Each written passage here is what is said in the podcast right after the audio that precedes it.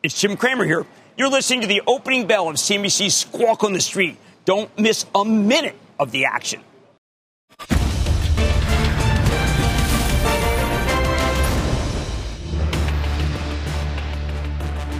Good Thursday morning. Welcome to Squawk on the Street. I'm Carl Quintanilla with Jim Cramer and David Faber. Futures do indicate a fresh high for the S&P at the open. Nasdaq's going to get some help from a 10-year yield below 165 as jobless claims once again a stubborn seven handle, uh, the second week above expectations. Our roadmap begins with taxes, infrastructure, and the economic recovery. The president says he is open to renegotiating or to negotiating on his corporate tax hike plan plus chips and the shortage fallout. Apple reportedly postponing MacBook and iPad production. And quote, Chinese financial weapon. Just what is behind billionaire Peter Thiel's newest Bitcoin bash? Carl. All right, guys, uh, let's dive into the ongoing debate about infrastructure, Jim, and the corporate tax rate uh, in America. We've heard in the last 24 hours from the U.S. Chamber of Commerce, from Raytheon, uh, from the National Association of Manufacturers, who we're going to have on in the 10 a.m. hour, arguing that going back to 28 would cost a million jobs in the first couple of years. Well, look, I, I think that these, you know, look, if you put out the estimates, it always, if your business, going to make it sound like a lot of people are going to lose jobs. I know that there's a lot of jawboning where this should be. I think that uh, I'm always surprised that no one says, listen, it should be on the individuals uh, because the corporations just are, re- are really humming. But maybe that's the point, Carl. I think the corporations make a lot of money. What's going to matter to me, we have earnings season next week. And I don't know how you give a forecast of what your earnings going to be. Maybe you do two different sets of, of forecasts. David, it's going to make forecasting impossible next week, week after, uh, because we have no idea what the tax rate is going to be. Well, yeah, I mean, that goes back to sort of that level of uncertainty, and will companies choose not to make perhaps some investments they otherwise would as a result of not being certain about what the tax rate will be? Although, guys, you know, Jim, I'd love to. I mean, it's what, four years or so since uh, the tax cut was passed. We spent an awful lot of time then talking about, well, is it going to truly lead to investment, to capital investment that is going to create jobs? Or is it simply going to lead to uh, higher dividends and more share buybacks, which are not quite as productive when it comes to what was that was all about, right? Um, do we know? Do we know whether that tax cut truly did what at the time Secretary Mnuchin said it would over and over again in terms of increasing GDP in a significant way and leading to greater job growth? Well, we, we did get the lowest unemployment since Lyndon Johnson, and that mm-hmm. was guns and butter back then. This time it was uh, non-inflationary. I, I don't know. I think that's empirical evidence that it did work, David. I don't know what else to say. You you get that kind of unemployment, and yet the employment. One of the things that really that was uh, startling was minority employment got much better. Something that you know Jay Powell cares tremendously about. So I don't know how how else you could say it. I mean, they may have bought back stock, but boy, I don't know how you get. We, we had the lowest unemployment. It, it does matter, David. That number's significant. Yeah, uh, and and Carl, listen, I think you know, inevitably in these kinds of situations, you're going to have people looking at it from both sides of the political aisle who are going to view it somewhat differently. Even though, as Jim says, the numbers are the numbers in yeah. terms of what happened to employment, but you can still make different arguments about why that actually occurred. Yeah, yeah. As for the president, guys, uh, interesting set of comments yesterday. Uh, he said he always thought 35 was too high. Um, he argued that 28 is still the lowest rate between the periods uh, between World War II and 2017. And he said 28 is not fleecing them, referring to companies. Here's what he said about the potential of settling on a number somewhere below 28. Here's what he said. Mr. President, are you willing to go lower than the 28% corporate tax rate? I'm willing to listen to that. I'm willing, I'm wide open to, but we got to pay for this. We got to pay. There's many other ways we can do it but I'm willing to negotiate that. I've, I've come forward the best, most rational way, in my view, the fairest way to pay for it. But there are many other ways as well, and I'm open. Reuters has a piece up this morning, Jim, uh, an analysis of sorts, talking to some lobbyists who essentially argue that uh, we think 25 would be a win, in the words of one energy lobbyist. And that sort of fits in with what a lot of the street's been saying is that somewhere in the 25, 26 range appears doable. Well, look, this is a, a new president. What he wants is to have it, it's kind of his style. I think he wants some consensus. Uh, he is when he says he's open to doing things. Remember, that's not by fiat. We, I think, got used to for a while. Uh, it's it's my way or the highway. Uh, David, I think that the president is offering what I regard as being something reasonable. That it, it, remember, you got the filibuster issue, and, and David, you, you got to get around that. You got to make it so that you get a, a lot of Republicans. And right now, he doesn't have them, and he certainly doesn't have even all the Democrats, as you know. Right. Well, that's kind of the key because you can conceivably do this under reconciliation in the right. same way that the um, that the relief uh, bill passed, Jim, as you know, the parliamentarian, I believe, has allowed for that.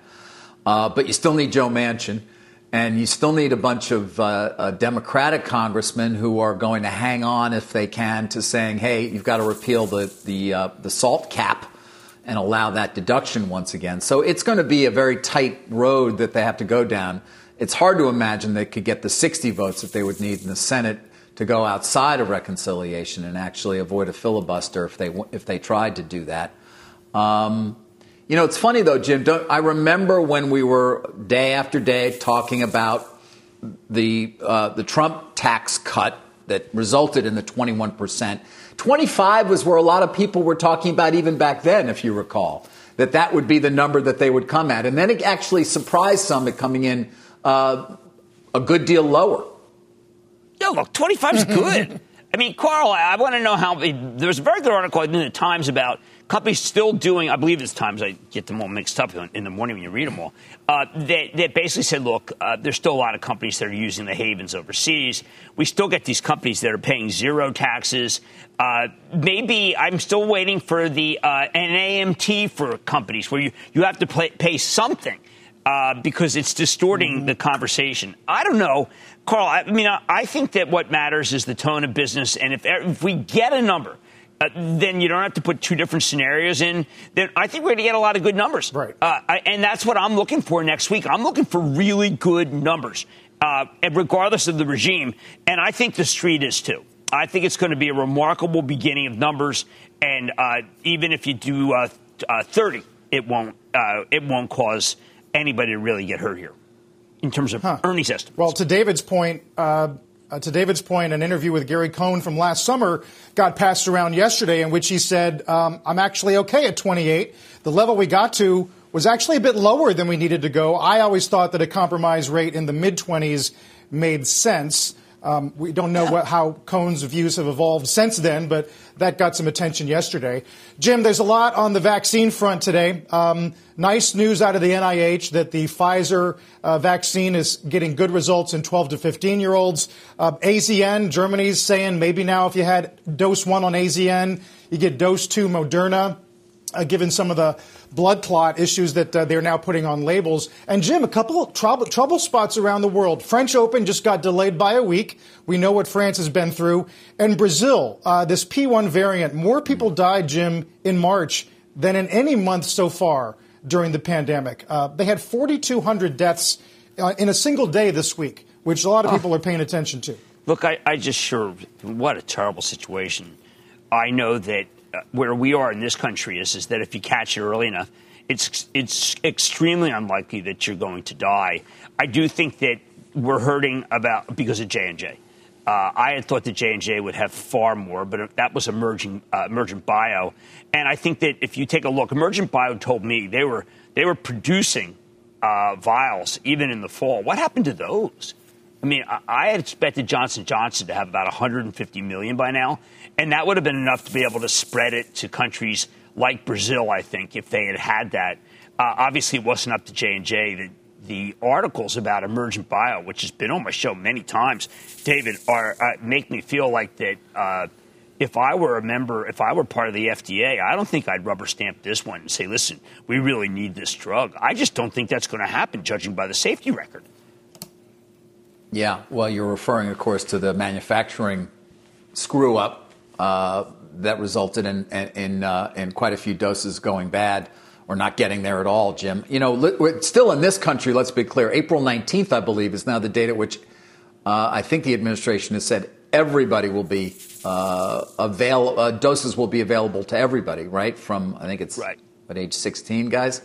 Um, but Brazil has got to be uh, is is certainly uh, uh, scary, uh, and let's not forget, large parts of Europe are still um, in shutdown uh, in the same way that they were a year ago, and then obviously they reopened only to close again and reopen and close. That's not an insignificant economy that we're talking about, uh, and that has got to be something that people are, are continuing to be aware of. Although here, Jim, we're still doing what over three million shots yeah. a day. But we have no uniform policy about what happens after you're vaccinated, whether it means that you're able to no. go here or there. We don't know if, what, what's going on in corporations. It, it's just a mess. We, we yeah. want to get everyone uh, vaccinated in order for, for herd immunity, but it, it, it's just uh, crazy. You know, by the way, Carl, if you live in Europe, uh, you may get you may have that AstraZeneca be approved, but I think that the tenor of people is, you know what, I'll do better getting it than getting the AstraZeneca. I really think that the publicity here hmm. horrible. And they better get a new vaccine over there because I don't believe, Carl, they can prove that all they want. I just think that there's a uh, there's a clarion call that this thing could kill you. And I look right or wrong that's what people are saying over there. So that's one of the reasons, Carl, why uh, you could have countries that are so far behind. We do not have that. I, I, one of the great things about uh, Pfizer and Moderna is I've never heard anyone say anything other than the, the second shot Moderna gets you sick for 24 hours. Yep. Nothing else. Yep. Right. Yeah, I've heard that uh, anecdotally too. Um, but yeah, it's a, it's a, been a tough run for, for AstraZeneca from a public perception point, Jim, and maybe it's difficult to put that back in the bottle, uh, yes. so to speak. That said, I, I, know you noticed yesterday, Jim, Goldman Sachs has a reopening index, which they've had since the beginning of the pandemic. It's now at a six out of 10. That's a new cycle high. And I don't know if you noticed search interest in the term hotel is at a 10 year high. I love that. So, uh, despite some of these these boiling pots around the world at difficult times in, in, in Europe and South America, uh, our reopening, as David said, is definitely on track. Well, look, I mean, if you're if you're at Google, all right. Uh, there were no calls to you last year. Now you've got inventory galore. That's one of the great things about the web. And uh, travel, if that's the key word, then the estimates are way too low. I mean, a lot of these things that are happening in the healthcare uh, market are just directly impacting stocks. And we really have to relate it. Uh, because I think that when you see that travel is that high, you have to believe uh, that David talks about this endlessly. David, the regular consumer can make up for the business traveler if the if the search word hotel is at a 10 year high. Yeah, it, yeah, for a little while, but they're not going to continue to be at that level, Jim. There's a great deal of pent up demand, one would expect, and yes, for a period of time, it's going to be furious demand from the uh, from the leisure traveler. But uh, longer term, I continue to wonder whether you're going to see a return of the business traveler to the levels that we saw in 2019 when everybody else gets back to normal travel, when we're all not feeling like I got to get out, I got to get out and we're back to but by then traveling every so often. But by then, I mean, Jamie yeah. Dimon was pretty abject about how bad he felt Zoom is in terms of getting things done. It slows things. Now, typically, he was talking about internal. But I, look, I don't think Jamie Dimon is going to say, you know what, uh, everyone's using Zoom to go see clients, so why don't we use Zoom? No, I think I Jamie. I think he's just like this. Your uh, yeah. your hedge fund friends.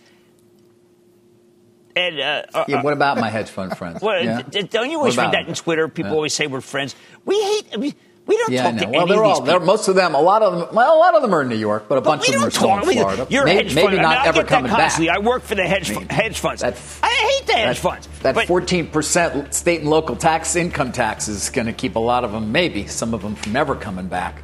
But um, J- Carl, speaking of coming back, though, the, the question, then Jim and you both raised it, is when corporations are going to feel comfortable bringing everybody back. And this patchwork of different policies is interesting to continue to hear, uh, Carl, from various companies. Um, it, it doesn't feel like, at least until Labor Day, that seems to be the sort of the the key date for so many companies right now. We're flying, we're going, yeah. business is going to be back. Sorry, David. Yes, That's no, because CIBC had a report yesterday titled Back to the Office Whether You Want to or Not. There you go. I think David's right. By Labor Day, uh, there's not going to be a lot, a lot, of optionality. Guys, we'll take a break. A lot of calls to get to, including JP Morgan on server enterprise. Nice call on CRM. We'll talk Carnival with Jim. FedEx added to the focus list at JP Morgan. We're back in a moment. Last night on Mad Money, Jim asked Applied Materials CEO Gary Dickerson what the company can do to alleviate the chip shortage. Here's what he said. We've also been investing not only in the United States, half a billion dollars in our Meta Center investment in New York. We've been investing in our operations, our supply chain, our talent, all parts of our infrastructure. So, Jim, we're ready to go, but it does take time. Now, Jim, we got another headline out of Nikkei uh, that uh, the chip shortage is beginning to impact uh, Mac and iPad production. Yeah, I mean, this is all pretty incredible because uh, there, there's been, if you listen to Applied Materials, a big investment. Applied Materials, by the way, is the largest, and they have all the machines you want, so it's not really them. Uh, NXP today downgraded, and what was interesting about the downgrade is that there is talk that they they were not able to make as much. Remember, NXP is is Morgan Stanley downgrade. They're the autos, and NXP it says that they, they had a, a fab power outage that really cut things back. There was a fire in a fab in Japan that cut things back. Uh, the Chinese have double and triple ordered to take more than their share. That is not unusual. And many of our companies just somehow felt like uh, just in time. David, just in time works if every single part is ready. But given the uh, NXP problem, given the fire at Japan problem, given the fact that most of the car companies did not think they'd be anywhere near this run rate, you just can't turn things on on a dime. Uh, I do think that if when the government does the foundry plan, it, it's not two years. I think it's more like three, four years if the government does that. So, David, this thing, I, I, there are some that are going to be uh, be alleviated. But now we're starting to talk about 2020, 2022, and there's no way around it. Yeah, I, you know, listen, MacBooks, iPads, people see it there. I, Jim, I, you know, you've been following this very closely. You've been doing a great job on Mad Money on Thank bringing you. on the various CEOs to discuss it. Uh, is it going to get worse before it gets better? Yes. Uh, yes, it will because the back orders for companies other than Applied Materials. It, look, it, Lam Research is an unbelievable company, but I don't know. They're they're operating around the clock to get out the machine, the capital equipment. They can't do it. We have to see. Uh, I know I don't want to finger the Chinese as being selfish because double ordering is it, it, is a tradition in chips. It's one of the reasons why the chips like Micron are boom bust. But we didn't double order; they double ordered. And if they cancel some orders, then I think we'll be okay. But that's they kind of have us, the Chinese. They have us. They were smart. So, yeah. uh, we went for no inventory. They love inventory like we used to. So the only thing that would alleviate it is if the Chinese decided, you know what, we don't need to double order. And right now, they're in such a great position. They're producing so many cars there. So, David, it, it is it's trade war. Hmm. It's trade war in another it's way another, that we don't talk right. about. No, and it's another area of significant tension with the Chinese. Yes. I mean, you can add it to obviously what's going on in the South China Sea. You can add it to the everyday uh, drumbeat in terms of Taiwan. You can add it to obviously the enormous amount of. Um, of spying that they continue to do on our and David, stealing of our intellectual Trump, property, Carl. It's worse. I mean, if you're a Yeah. Chinese, if you want to be, uh, if you're a China file, it is worse than it was under Trump. No love. well, still hope we go to the Even as we're talking, guys, uh, our Michael Wayland, who covers autos for us, GM cutting production at uh, several North American plants due to the chip shortage, uh, including plants that have already been idled. We'll take a break here, guys. Opening bell coming up in less than 10 minutes.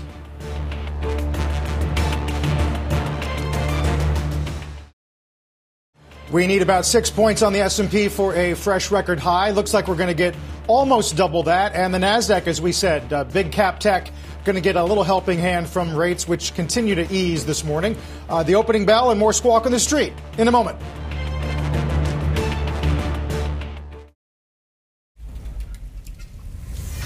Let's get to a mad dash. Costco released its uh, numbers for March. Jim, I'm wondering, are you impressed? I think the company was surprised. That's how strong this was. I think literally not only was Wall Street surprised, I mean, you've got people having to raise their price target because it's already like Deutsche Bank, they go from 344 to 350. I don't know, David. I think it looks like 362 there. Uh, uh, Wells Fargo was at 370. They got to go to 400. Uh, David, here's what I think is happening.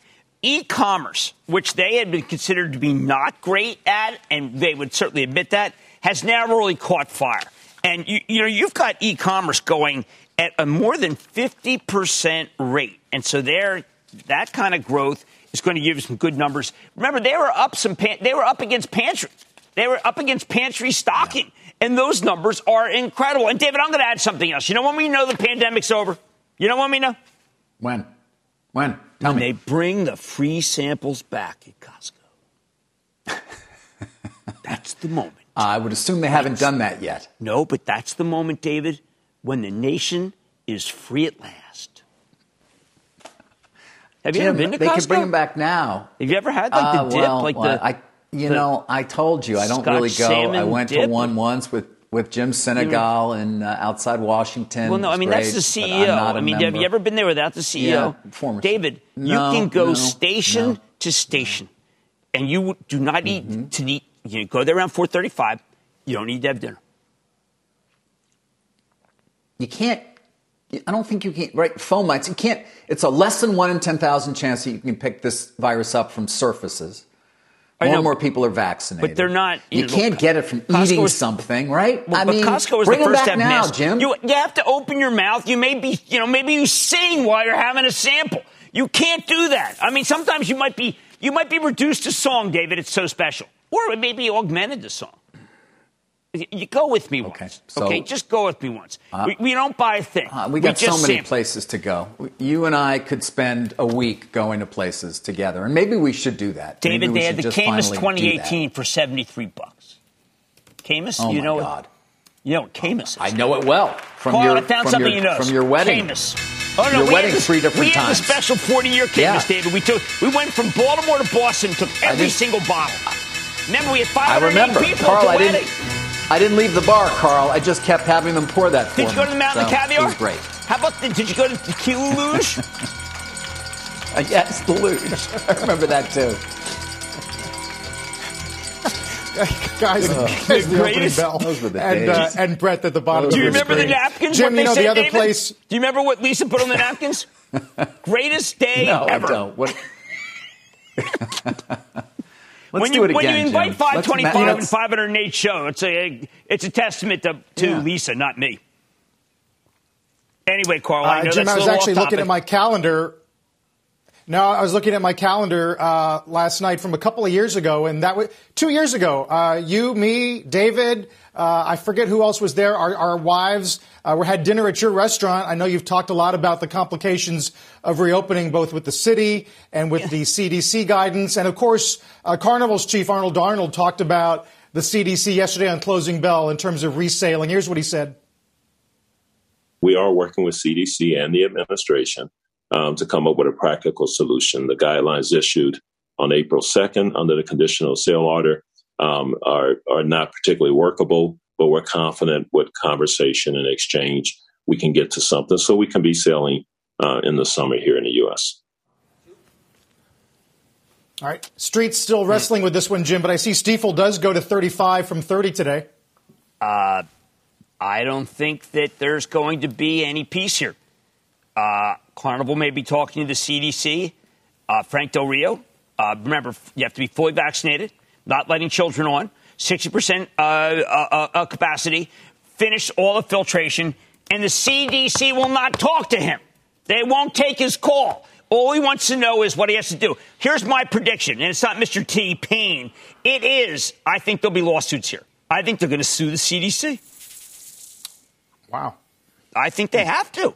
The CDC's rules are, they just basically, uh, you could only lead to one conclusion with the CDC's rules, which is we're not going to let you sail until everybody has herd immunity in this country. Not only that, but I got to tell you, not speaking to Frank Del Rio, don't, they don't take his call. They don't call them. Norwegian's huge. They have seven billion in debt. All these cruise ships have a huge amount of debt. They're going to have to issue more stock if the, if the CDC doesn't come to terms with it. David, you know these companies have gone from being very lean balance sheets to having balance sheets now that maybe are among the worst in the country. Yes, they have issued a lot of stock. They've issued a lot of debt. Now, they've kept themselves alive during a period in which they have uh, not been doing business. It's going on. We're well past a year now, Jim. What do they have to do, uh, it's disturbing. What do it's, they have it's to disturbing to, to hear that. What you what I don't know. You've been much closer to it, as I say. You've become the spokesman for cruising uh, nationwide. Spokesman. Um, for, for some I'm the reason. spokesman but, for the, uh, for the uh, American Migraine Foundation. I've, okay, I'll yes. have the cruise ship spokesman, and I'm going to sue the CDC. Yes. All right, there you go. I'm the chief spokesperson. I'm suing the CDC. If uh, you, sue, but it, you know, you're raising. You're raising a, a, larger question, which is the different barriers that businesses are going to have to go through to get back to being able to do full business, right. and or what we were talking about earlier, which is when are people going to be fully allowed to resume their activities in their office if they want to? Even when they're fully vaccinated, it seems that there are going to be some there's going to be some mitigation here in terms of well who's allowed in and who's not. It's kind of hard to imagine because we've all thought playing for full vaccination is what we're here for. Yeah, and once we get there, I thought you've so. protected the most vulnerable. You've protected those people who are potentially going to be sickest. Uh, you are keeping people out of the hospital. You're keeping them from getting sick. And so, isn't that what we've been playing for? And when we get there, shouldn't we then be able to fully reopen? Yeah, well, look, I am convinced, Carl, that if they don't come to some conclusions, I think the people who are on the fence about getting the vaccine will just say, why bother? I mean, I don't get a piece of paper that says I've been vaccinated. I don't get any proof. No one really cares. Everyone's every state's different. Carl, isn't that a recipe for just saying I'm not going to Walgreens, I'm not going to CVS, I'm not going to Walmart, I'm not getting any incentive to go. So the hell with it. I mean, it doesn't matter anyway. I mean, Carl, that's the way people are starting to think. It doesn't matter anyway. So why should I have that second Moderna shot and get the chills and feel awful? Hey, I'll skip it. That's what they're courting right uh, now. I, Wow, that's that's well said, Jim. Uh, consumer um, mindsets regarding this public health thing that we've dealt with for a year is a fragile thing, uh, and you'd think that policymakers would have learned some tough lessons over the last uh, 12 or 15 months. Hopefully, they're maybe they're listening right now. I, I do want to get you on um, the degree to which tech is leading today, including some uh, server and enterprise names. Jim, ServiceNow, uh, one of the top S&Pers. I think it's B of A that adds now CRM, Workday, Coupa, Splunk to their uh, top choices in these names. Both that piece, which is, I think, magnificent. It's after a survey, and those companies are great cloud companies, and they've been down on their luck. And then Morgan Stanley, Katie Huberty comes out with this piece that basically says, look, things are getting better. IT estimates need to be raised. IBM, David, IBM the price target goes from the, the earnings and price targets. Look out. David, IBM is one that is maybe going to surprise to the upside. Really? Yes. This was Katie Huberty saying this. It's Katie Huberty. It's not just anybody. It's Katie Huberty. Not just anybody. A well-respected analyst, best. of course. Yeah. Because she does more work than anybody. Uh, Material positive IT hardware estimates. I think she's going to be dead right. I, I well, actually, I think she's dead right almost all the time. No, all the time. This is big. This is big, David. NetApp, Seagate. Remember them? Uh, we had a big, big upgrade yeah, at Dell. Yeah. So I think that that call. This is where they're going. These stocks are not expensive relative to their friends like Caterpillar, and um, I think these are unbelievable software and hardware pieces, and they're going to stay strong all day because they're based on surveys. And call the Wall Street loves survey research. Not, of course, everyone's favorite is Evidence Lab from UBS. The Evidence Lab. Yeah, I don't know. Uh, as David knows, the Piper Teen Survey, man, they, they squeeze a lot of product out of that research. do they speak to your kids? David, do they call your kids? Do you use the switch? No, I, am not aware. Say? I don't know that. I don't know what they're. What do they, who do they survey? Do they go to the mall? I mean, you know, if you're at an American Eagle Outfitters and they ask you, uh, do you go to American Eagle Outfitters? I mean, isn't it like, yes? I mean, where are they doing it? That's it the one thing that I want more on the teen poll. But I'll tell you this, though, it's been right. it has been right. It's been right. Um, guys, uh, I want to get back to technology. I want to move to a, what is more of a special situation this All right, morning. let me think Box about it. And getting- David, it's going to be get it- box. Get it? Yes, it's going to be box. Yes! Uh, they're getting crushed. Oh, you knew it. yes, uh. Down 12%, Jim, uh, last I looked. Now, they announced this investment from KKR. It's a half a billion. It's a convert, uh, pays about a 3%, can pay in kind, but it can pay a 3% dividend. Uh, conversion price, what, 27 uh, but you can see why. Well, I talked to a couple of investors or former investors this morning in the stock, and it's like, well, listen, it grows 11%. Uh, Microsoft continues to potentially be eating their lunch. Uh, and there had been hope that they actually were out there trying to find a buyer for the entire company. Um, never been Right. clear to me how hard they were looking, uh, but I do believe there was at least uh that possibility. Don't forget Starboard, which already had come after the board once, or at least has some directors already. They're, they're back, three weeks to nominate. Um, I called Jeff Smith, who runs Starboard. He did not return my phone call this morning. Um, and so there does seem to be some disappointment here because it's not as though they needed the money per se. They are talking about getting to at least 12 to 16 percent growth, um, uh, with operating margins between 23 and 27 percent by fiscal 2024. Jim, none of which seems to be enough to assuage the concerns of those who perhaps had been buying the stock in the hopes that actually they would succeed in selling the entire company. Aaron, Aaron, Aaron, he's a very, very young fellow. And can I just say that it's not so bad to have KKR's vote of confidence? I mean, I've been going back and forth No. with Aaron this morning, and I, I, I actually think that the Dutch auction, which I know you'll be covering, uh, and I know they don't really need cash, is only part of it. They're, they're getting uh, the cooperation of KKR. I think KKR is a good firm. They are. And uh, They're coming on, a board board Right. member as well. That's right. Yeah. I, I think Yeah. it's good. they look. I, You do. Obviously, but the stock is going. Does it really lower. advance things, Jim? I mean, how does it advance? You know, what does it do? How does it truly bolster their ability to, to do their business in a more effective way? Maybe because it makes it so that they're focused on the company and not whether they are going to get taken over. Mm-hmm. Maybe. Um, it's maybe. kind of a distraction Maybe. every day. I if mean, you think you're, you're supposed to be selling the company, isn't it? It's true. Although it's interesting, Levie's not one of these founders who owns a lot of stock at all. Uh, he never had his huge payday, um, and there were those who believed he actually would have been incented to potentially find a way to to generate that by selling. Um, I don't know. It, it- obviously, that's not going to happen. We'll No. see what Starboard chooses to do, and I don't know to what, if any, the implications are for competitor Dropbox as well. Um, you know, given their similarities in some of their businesses. David right? Starboard does. Maybe maybe Jeff will call. I mean, maybe Starboard will call you back. I mean, they they're the ones. I mean, they got eight percent. I mean, they they could Yeah. conceivably do something, right? I mean, or is this just a done deal? Although, right, although, although this does translate into 11%, well, uh, you know, if KKR Right. does uh, when they convert. 27 again is the price, although there are some 10-day volume-weighted average Is, VWAP isn't two uh, changes sh- threshold prices. You think the two million shares, which is what Levie has, is not?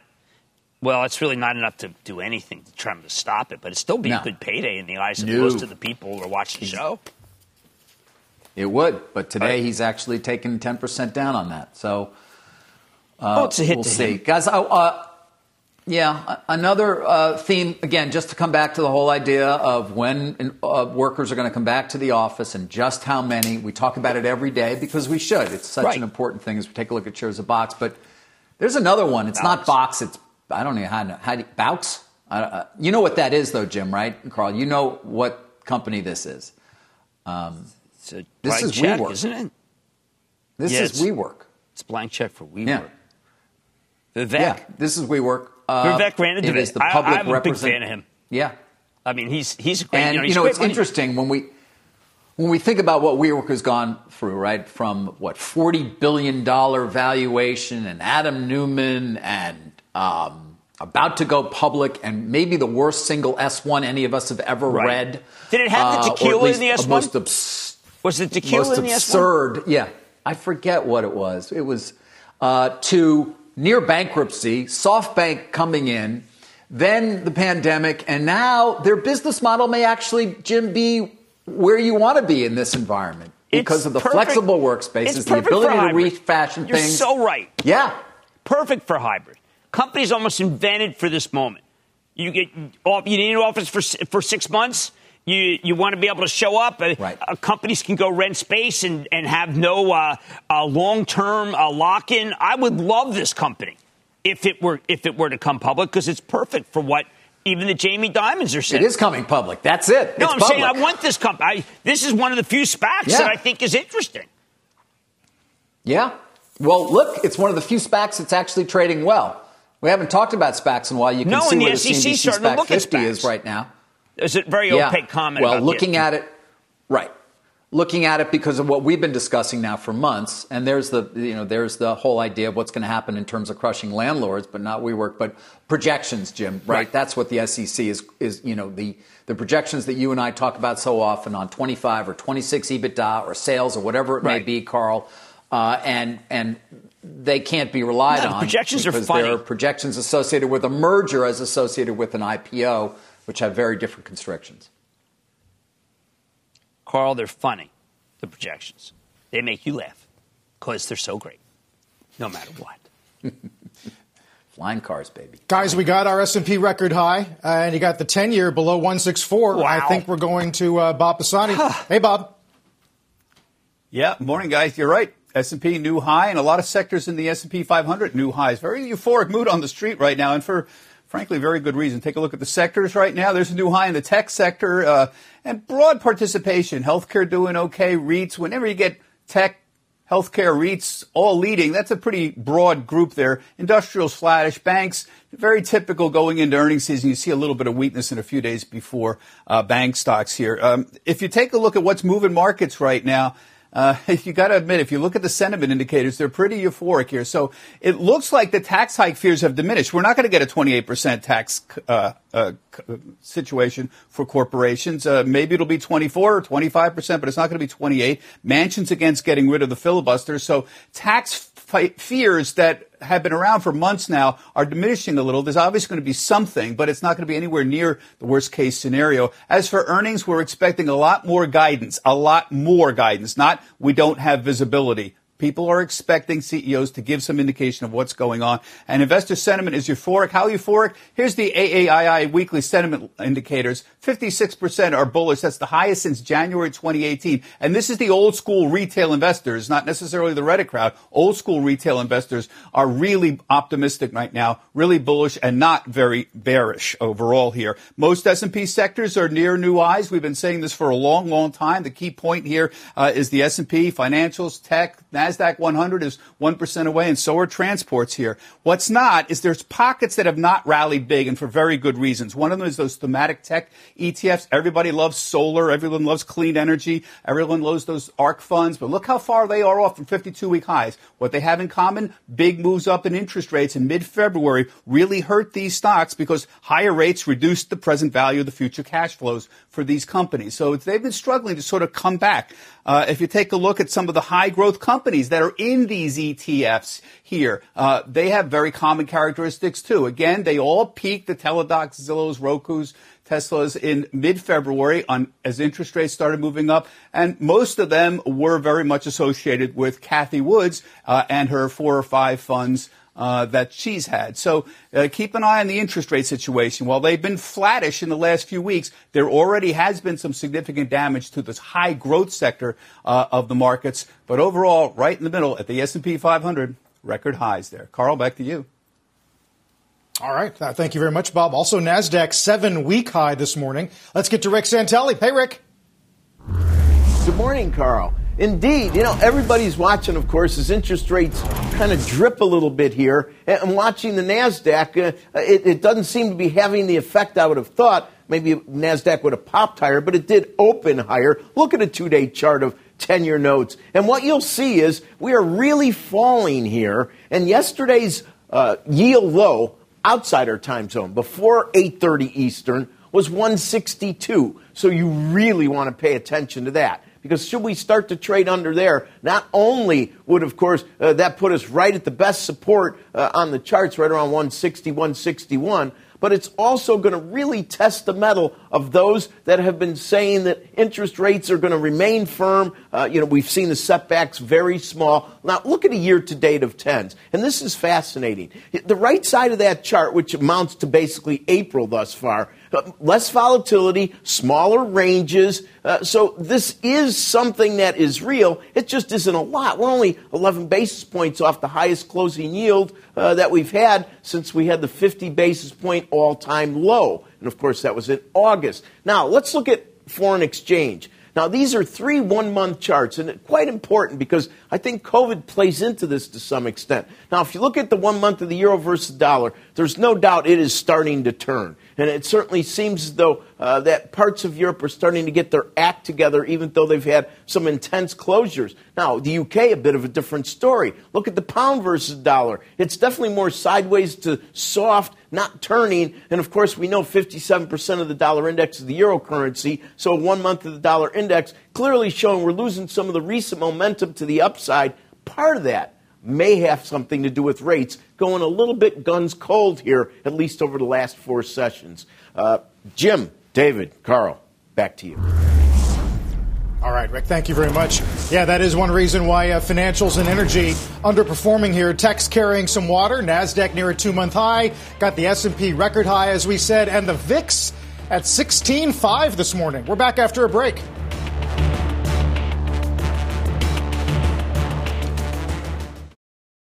Even though I'm sort of a pro crypto, pro Bitcoin maximalist person, I, I do wonder whether at this point Bitcoin is also uh, should also be thought in part of as a Chinese uh, financial weapon against the U.S., where it's it is it threatens fiat money, but it especially threatens the uh, the U.S. Uh, dollar, and um, and China wants to do things to weaken it.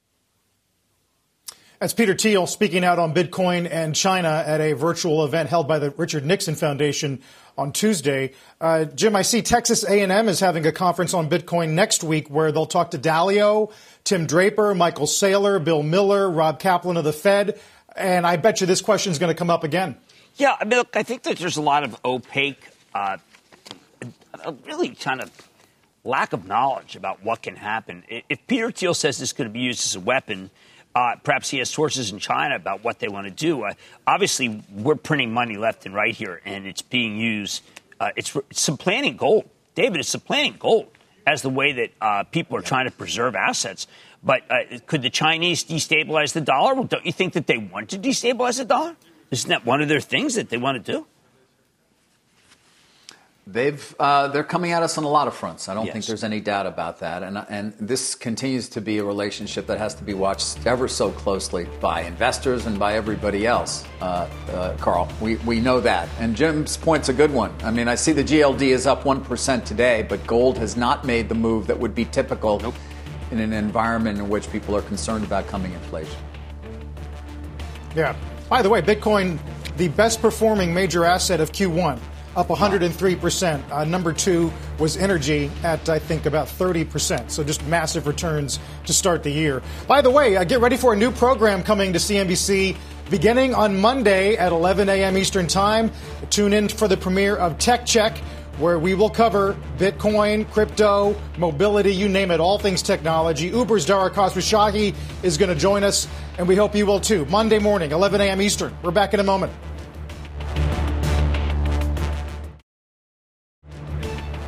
Enterprise Software leading the charge this morning as uh, Bank of America adds some fresh price targets to names like ServiceNow. And a little e-com mixed in as well with Etsy, the number one S&P at the moment up almost 4%. More Squawk on the Street continues after a short break. Jim, you got some big newsmakers on the show tonight. Yeah, three of my favorites. Win, we're going to talk about, of course, uh, safety in a casino and how well they're doing. Levi, they reported after the close. That's the Levi that's going to do well, David. And then Constellation, they had to close a gigantic plant that they built in Mexicali. Uh, that is going to impact their numbers. And the numbers were just okay. STZ really getting hit. I cannot wait to do this show tonight. Uh, it's going to be good. Yeah, some of those those comps are getting tough in the in the liquor business, Jim. We'll and, see. And good six luck on the new show at, at eleven. I can't wait to see that. Well, I'll, I'll I'll see you tomorrow. We can talk more about it uh, before Monday. Okay, Thanks, very good. We'll very see good. you at 6 p.m. Mad Money with Jim Cramer right here on CNBC. You've been listening to the opening bell on CNBC's Squawk on the Street.